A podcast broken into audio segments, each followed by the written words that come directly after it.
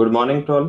Welcome to Core G Research Commodity Currency Research Morning Conference Call. Today is the 15 सितंबर 2021. शुरुआत करते हैं global commodity and currency market update से global commodities and currency market में बात करें तो कल जैसे डॉलर इंडेक्स में फिर से नीचे से एक अच्छी रिकवरी आई जिसका एक नेगेटिव इम्पैक्ट है थोड़ा बेस मेटल पे एंड ज़्यादा बुलियन पे रहा एंड इस हिसाब से थोड़ा ट्रेड है वो रेस्टिव रहा एंड कल जो नेचुरल गैस की बात करें या क्रूड उसकी रैली लगातार कंटिन्यू है। कल हालाँकि क्रूड में थोड़ा हाई लेवल से अनवाइंडिंग प्रेशर था।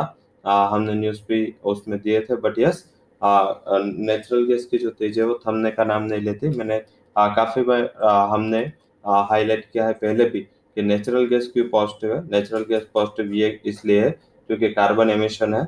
आ, अगर क्रूड का कार्बन एमिशन सो है तो नेचुरल गैस का कार्बन एमिशन फोर्टी है। मीन्स के अगर जब तक ईवी e की स्टोरी डेवलप नहीं होती तब तक इसको मीन्स की कैटर करने के लिए काफ़ी इम्पोर्टेंट है। और अगर ईवी e आ भी गया तो ईवी e प्रोडक्शन के लिए भी नेचुरल गैस मीन्स की इलेक्ट्रिक प्रोडक्शन के लिए भी यूएस में नेचुरल गैस यूज़ होता है। काफ़ी गैस बेस्ड प्लांट इंडिया में भी है। हाँ तो ये फोकस में रखे। ऐसा नहीं कि अगर ईवी आया तो नेचुरल गैस का कंजम्पशन ज़ीरो होगा।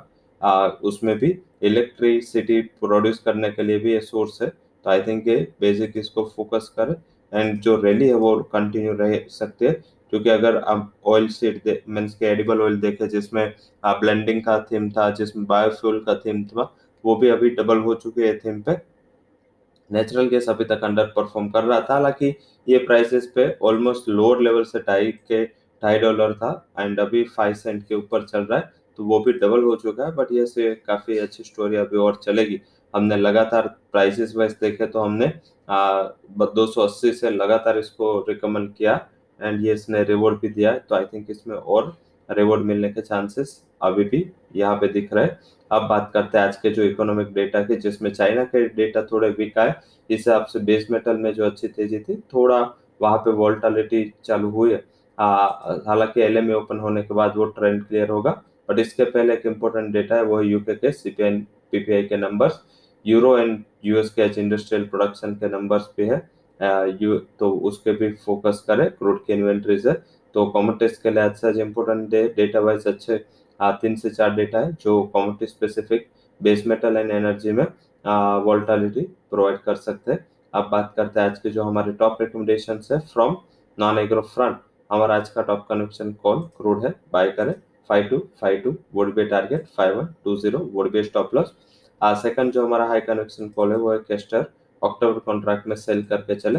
Six one six eight would be target six two nine eight would be stop loss currency की बात करें तो वहाँ पे पहला हमारा हाई कन्वेक्शन कॉल है वो है GBP is sell recommendation 101.70 would be target 102.70 would be stop loss second जो हाई कन्वेक्शन कॉल है वो है जेपीवाई जिसको बाय करें 67.60 के टारगेट के लिए 66.78 would be a stop loss. So that's all recommendations from Forge Commodity and Currency Research.